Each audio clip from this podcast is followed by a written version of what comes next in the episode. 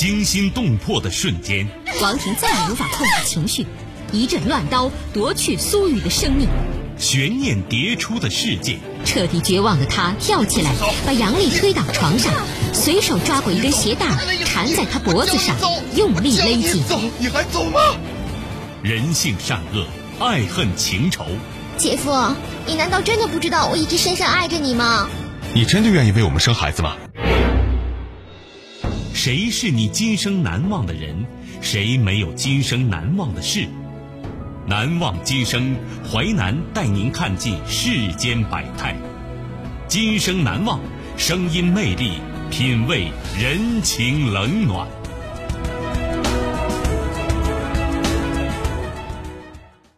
欢迎您收听《今生难忘》，我是淮南。事件回顾：时间二零一三年，地点北京，人物安文芳、张德磊、肖娜。王琦事件：婆婆和儿媳的秘密。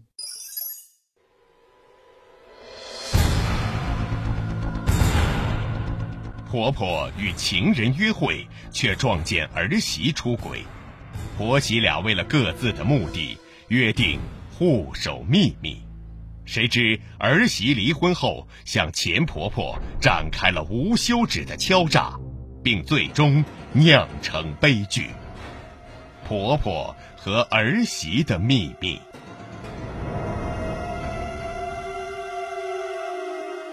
婆婆约会撞见儿媳出轨。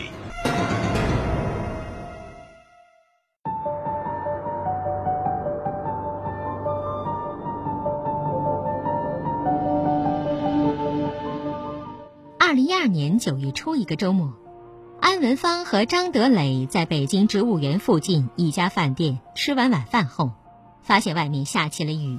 安文芳说：“我那套空置的房子离这儿不远，咱们去那儿吧。如果回市里，咱们都得被淋湿了。”安文芳和张德磊来到那套房子，发现屋里开着灯，从卧室传来说话声。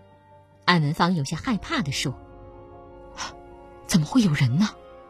张德雷搂住他说：“别怕，我去看看。”安文芳跟在张德磊后面来到卧室，当他们轻轻推开门，竟然看到儿媳妇肖娜和一个男人赤身裸体躺在床上。安文芳气愤地指着肖娜说：“你怎么能干这种不要脸的事儿？”肖娜又惊又羞又怕，立即用被子裹住身子，并示意那个男人赶紧走。安文芳对肖娜说。你把衣服穿上，我们在客厅等你。肖娜出来后，安文芳问他：“那个男人是谁？你们什么时候好上的？”肖娜低着头说：“我们刚认识一个月。”安文芳说：“鹏鹏出国不到半年，马上就回来了，你就耐不住寂寞了吗？你，你太不知道羞耻了。”面对婆婆的训斥，肖娜无言以对。她和丈夫许鹏是三年前认识的，他是一家饭店领班，在设计研究院工作的许鹏和同事到饭店吃饭，两人一见钟情。二零一一年春节，他们步入婚姻殿堂。许鹏研究生毕业，俊朗帅气，父亲许建国在世时是大学教授，母亲安文芳是医生，家境非常好。而大专毕业的肖娜生活在单亲家庭。母亲是一名下岗工人，所以能嫁给这样优秀的丈夫，肖娜非常庆幸。二零一二年五月，许鹏单位派她到美国进修半年。一个月前，肖娜被朋友拉去 K 歌，一个叫王琦的男人对她大献殷勤。肖娜对王琦印象不错，加上喝了些酒，没有把持住自己，跟着他去了一家酒店。后来，他们又约会了几次。昨天，王琦又约肖娜见面。由于第二天她正好去香山附近办事，想到婆婆在香山附近有套空房子没人住，于是肖娜找出家里的一把备用钥匙。没想到自己出轨的一幕竟被婆婆撞见了。肖娜很怕婆婆会把这事儿告诉许鹏，她和王琦只是逢场作戏，互相填补感情空虚，没想过要和许鹏离婚。可婆婆却说出了让她胆战心惊的话：“我要让鹏鹏跟你离婚。”肖娜急了，如果离了婚，她恐怕再也找不到像许鹏这样条件好的男人了。她跪在婆婆面前哀求道：“妈，我求您了，以后我一定好好孝敬您，为您养老送终的。”可安文芳根本不为所动，扭过脸说：“你说什么也没有用。”肖娜一看婆婆如此坚决，也豁出去了。她对婆婆说：“既然你不肯原谅我，那我也不给您留情面了啊！许鹏一定不知道您和张叔跑到这里来过夜吧？如果我把这事儿告诉他，你想过会有什么后果吗？”安文芳脸色一下变了，她指着肖娜说：“你，你，你要是敢告诉他，我就跟你拼命！”安文芳知道肖娜。抓住了自己的软肋。原来张德磊曾经是安文芳丈夫许建国的朋友，一直没结婚，经常到他们家来玩。渐渐的，张德磊和安文芳越过了最后的底线。后来，他们的事儿被许建国发现了。两千年六月一天，他们在家里约会，被许建国堵在床上。许建国一时想不开，吃了安眠药自杀了。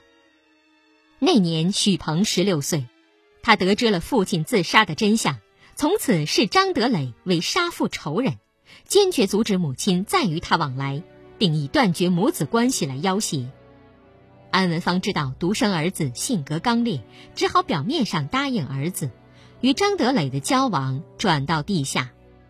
这么多年来，安文芳和张德磊感情非常好，但碍于许鹏，他们没有办理结婚登记手续。想等许鹏结婚做了父亲后，再慢慢做他工作。由于他们比较谨慎，一直没有被许鹏发现。现在肖娜竟然用这个来要挟自己，安文芳不禁暗暗叫苦。她不想失去张德磊，又怕儿子知道后做出冲动的事来。思来想去，安文芳决定向肖娜妥协。一对婆媳因为各自有短处握在对方手中，便做出一个约定：互相保守秘密，谁都不许向许鹏透露半个字。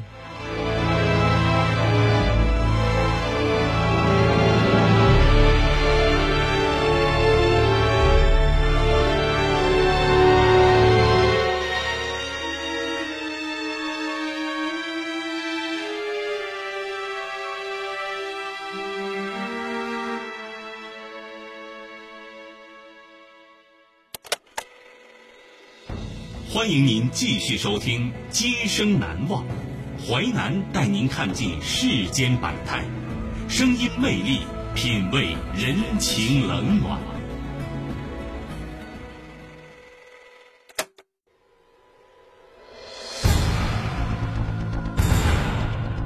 婆婆与情人约会，却撞见儿媳出轨，婆媳俩为了各自的目的，约定互守秘密。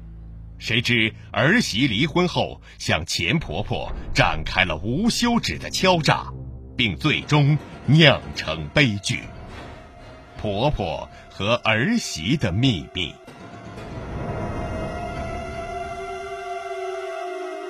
婆媳互相打掩护。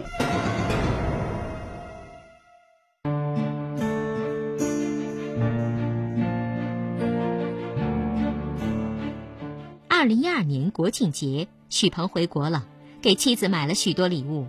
肖娜更加内疚，发誓和王琦彻底了断。可王琦却三天两头打电话要求见面，并说他们不破坏彼此家庭，只做情人。肖娜舍不得王琦的浪漫多情，又不想失去婚姻，无比纠结中，她决定既维持婚姻，又和王琦暗中来往。许鹏回来第二天，拉着肖娜去看安文芳。安文芳打开门，看到儿子，显得有些慌乱。许鹏没有发现母亲异样，肖娜却看得清清楚楚。他猜想可能是张德磊在家里。这时，安文芳向肖娜投以求助目光，并做了一个暗示。肖娜赶紧找借口说手机落在车里了，让许鹏下楼去拿。于是张德磊趁机溜走了。第二天，安文芳打电话给肖娜，让她悄悄来家里一趟。安文芳先是对肖娜表示感谢，接着说：“我有件事儿想请你帮忙，以后如果鹏鹏来我这儿，你事先通知我一声。如果打电话不方便呢，你就给我发个短信，以免让他撞到你张叔。”肖娜正为和王琦约会时无法找借口而发愁。婆婆求她，她也正好让婆婆帮她的忙。于是她对婆婆说：“没问题啊，但你也要帮我打掩护啊。如果许鹏问，我就说来您这儿了，或者陪您逛街了啊。”安文芳尽管心里不愿意，但也只能无奈答应了。从此，婆媳俩开始为对方的情人互相打起掩护。为了解许鹏什么时候去母亲家，肖娜对他说：“咱妈一个人不容易，以后你去看咱妈的时候啊，一定叫上我啊，也好加深我们婆媳之间的感情。”许鹏感激地说：“娜娜，你可真是个好儿媳妇。”之后，许鹏每次去母亲家都会提前告诉肖娜，并和她商量给母亲买什么，什么时候去。肖娜每次都事先给婆婆打电话或发短信，让她提前做好准备。由于有肖娜这个情报员，安文芳就可以放心的让张德磊来家里了。肖娜和王琦约会也会事先跟婆婆沟通好，与婆婆统一口径。万一许鹏问起来，两人别因说法不一而穿帮了。由于有婆婆打掩护，肖娜也可以应付许鹏了。帮着儿媳欺骗儿子，纵容儿媳给自己儿子戴绿帽子，安文芳的心里非常难受。可是为了不让儿子发现自己和张德磊的事，不失去儿子，安文芳只好打碎牙往肚子里咽。二零一三年大年初四晚，许鹏要和大学同学聚会，正好王琦约肖娜见面。肖娜怕自己比丈夫回来晚。就给丈夫留张纸条，说去了婆婆家，如果晚了就住婆婆家了。随后，她给婆婆打电话，叮嘱她，万一许鹏打电话，就让婆婆也这样说。那天，肖娜和王琦到郊外度假村住了一夜。凑巧的是，许鹏那天聚会结束的很早，他回家看到妻子字条，径直去了母亲家，想接妻子回家。到了安文芳家。发现肖娜不在，他打肖娜手机，一直关机。肖娜一夜未归，许鹏有了一种不好的感觉。肖娜回来后，许鹏问她去了哪里，肖娜根本不知谎话已经败露，就说去了婆婆家。你别再骗我了，我昨天去咱妈家了，你根本没在。你说，昨天晚上你和谁在一起，在哪儿？我有个同学生病了，我去医院陪他了。许鹏追问：“哪个同学？哪家医院？”“你你干什么呀？难道我一举一动都要向你汇报吗？”许鹏越来越觉得妻子有问题，一定要弄清真相。于是他雇人调查，得知妻子在他出国后和一个叫王琦的男人保持不正当关系，并且他回国后仍然来往。许鹏是一个眼里揉不得沙子的男人，妻子竟然背叛自己。他怎么也咽不下这口气，许鹏向肖娜摊了牌，并坚决提出离婚。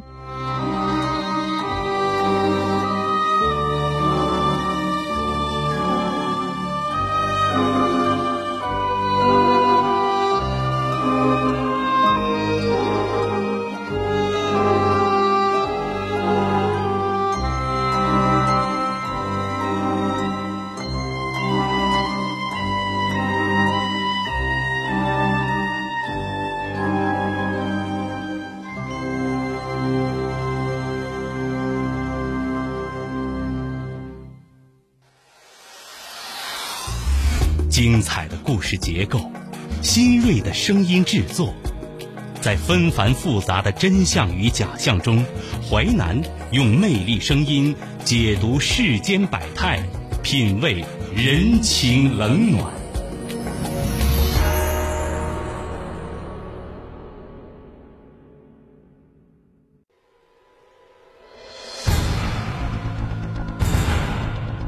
婆婆与情人约会，却撞见儿媳出轨，婆媳俩为了各自的目的约定互守秘密，谁知儿媳离婚后向前婆婆展开了无休止的敲诈，并最终酿成悲剧。婆婆和儿媳的秘密。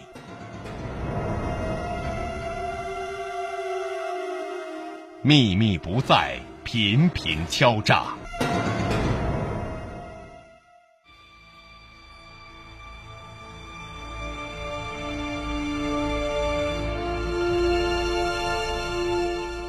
肖娜没想到自己的丑事竟然被丈夫发现了，她哭着请求丈夫原谅，并说自己是一时糊涂，并保证永远不再做对不起他的事。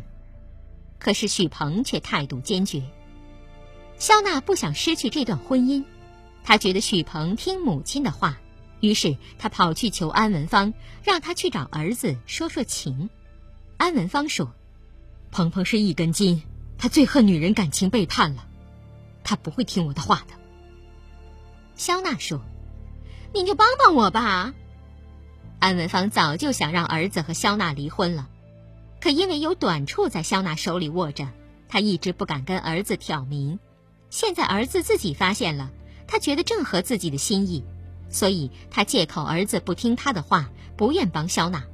肖娜急了，对安文芳说：“如果您不帮，我就把您和张叔的事儿也抖了出去。”安文芳害怕了，赶紧说：“哎呀，我没说不帮啊，但鹏鹏是个很有主意的人。”肖娜说：“只要您肯帮我，成不成我不怨您呢。”安文芳去找了儿子，劝他原谅肖娜。许鹏说：“妈，您别说了，不可能。你应该知道我对于这种事儿的态度，您就别劝我了。”安文芳怕儿子重提当年父亲自杀的事，便赶紧住了口。安文芳告诉肖娜，他已经尽了全力，但许鹏就是不听他的，他实在没办法。肖娜觉得靠婆婆可能不行了，就自己去求丈夫。许鹏说：“如果你不同意离婚，我就起诉到法院，到时候所有人都会知道你做的丑事儿。”肖娜不想把事情闹大，只好同意了。二零一三年二月底，肖娜和许鹏办理了离婚手续。由于他们所住的房子是婚前安文芳和许鹏共同出资买的，写的是许鹏的名字，肖娜只得到了十万元存款。离婚后，她只好搬回母亲家。肖娜的母亲两年前再婚了，继父房子给儿子结婚住了，继父就搬到肖娜母亲的房子里。肖娜回来后和继父经常闹别扭，加上继父子女经常来家里对她不友好，肖娜不想整天受气，干脆搬出来租了个独居室。肖娜把离婚的事告诉了王琦，想从他那里得些安慰，没想到。王琦担心他提出让王琦也离婚，就玩起了失踪，让肖娜伤心不已。由于肖娜心情糟糕，神情恍惚，工作中屡屡出错。二零一三年三月底，她被单位辞退了。她四处找工作，可是都没有成功。眼看手上钱越来越少，肖娜焦急万分。这时，一个朋友因急着出国陪读，经营的美容店要转让。价格很便宜，地段也不错，肖娜就想接手，但八十万元的转让费让她发起了愁，到哪儿去弄这笔钱呢？肖娜知道这家美容店很赚钱，如果抓住这个机会，她很快会成为富婆的。可如果失去这个机会，她就会很落魄。思来想去，肖娜想到安文芳和张德磊。他记得曾看到张德磊开的是一辆奔驰，从张德磊穿着也能看出他很有钱。他还发现安文芳带过一个价值不菲的翡翠坠子，应该是张德磊送的。既然张德磊那么有钱，何不利用掌握他们的秘密，从他们那里要一笔封口费呢？反正现在已经和许鹏离婚了，所以不需要安文芳为自己保守什么秘密了。肖娜把安文芳约了出来，讲了自己的现状，提出向他借八十万元。安文芳吃惊地说：“八十万，我哪里来的八十万呢？肖娜说：“张叔有啊。”安文芳说：“他是他，我是我，我从来不要他的钱。”肖娜摇摇头说：“未必吧，就算您没要过他的钱，但借总可以吧？”我不会向他借钱的。如果您不肯帮我的忙，那我就再没有必要帮你保守秘密了啊！安文芳着急的问：“你想干什么呀？”您应该清楚呀。安文芳赶紧说：“你容我考虑考虑。”安文芳感到很为难。这些年，他和张德磊交往非常单纯，他不希望感情掺杂过多的金钱因素。尽管张德磊公司做得很大，资产几千万，但他再难也不向他张口。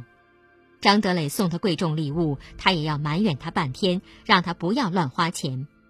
正因为他对金钱的超脱，让张德磊这么多年来对他的感情一直没有变，反而更深了。所以，安文芳不想破坏自己在张德磊心目中的形象，绝不能向他提钱的事。两天后，肖娜问安文芳考虑怎么样了，安文芳只好找借口拖延，说张德磊出国了，等他回来再商量。肖娜哪里等得及？她一次次催安文芳想办法。二零一三年五月一天，他在街上看到安文芳和张德磊在一起，原来安文芳在骗自己呀。肖娜不禁怒从心起，她找到安文芳，质问他为什么骗自己，并威胁说：“如果你不马上把钱给我，我就去找许鹏，把你和张德磊的事儿全都告诉他，到时看他认不认你这个妈。”肖娜的话让安文芳害怕至极，他提出把自己全部积蓄三十万元给肖娜，让肖娜放过自己，可肖娜咬死了要八十万。肖娜每天几个电话催，安文芳被逼得焦头烂额。二零一三年五月十七号，肖娜再次找到安文芳，当着他的面要给许鹏打电话，安文芳吓得赶紧拦住他，并答应尽快给他钱。肖娜给他下了最后通牒，只给他三天时间。那两天，安文芳整夜做噩梦，精神都要崩溃了。肖娜就像一个幽灵，可怎样才能彻底摆脱她呢？被逼到绝路的安文芳做出一个疯狂决定。五月十九号，安文芳把肖娜约到家中，将一张卡交给她，说：“这卡里有八十万，但你必须给我写份保证书，保证永远替我保守秘密。”肖娜说：“没问题。”趁肖娜低头写保证书时。安文芳从背后抓起一把菜刀，狠狠砍向她的头部、脖子。不让你威胁我！肖娜倒在血泊中。望着断了气的肖娜，安文芳害怕极了。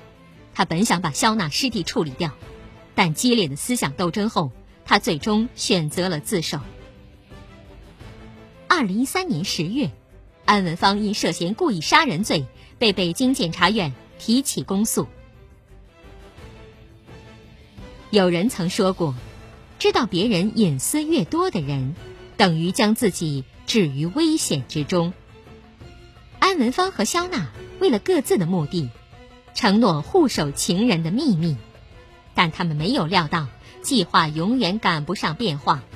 当格局被打破，这个秘密就成为一颗定时炸弹，最终酿出一场悲剧。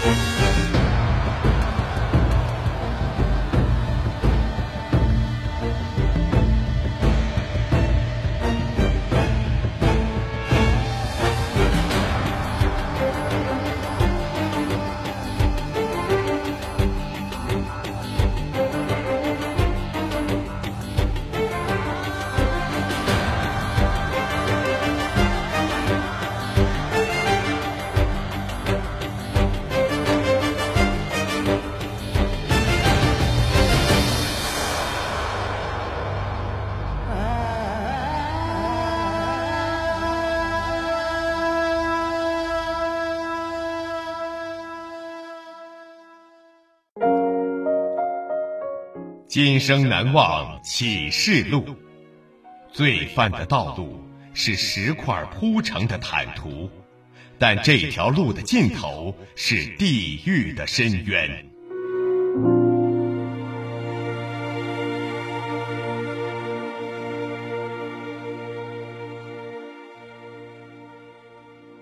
感谢你收听《今生难忘》，本节目编辑主持淮南。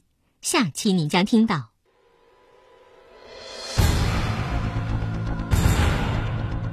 二零一三年十一月七号，女房客米兰被房东活活掐死。米兰与房东的妻子沈丽是好朋友，两家来往密切。房东为何下此毒手？好姐妹当挡箭牌，酿惨案。今生难忘首播时间：周一至周五十七点三十分至十八点，重播时间：周一至周五二十三点至二十三点三十分。本节目可以在吉林广播网、蜻蜓 FM 在线点播收听。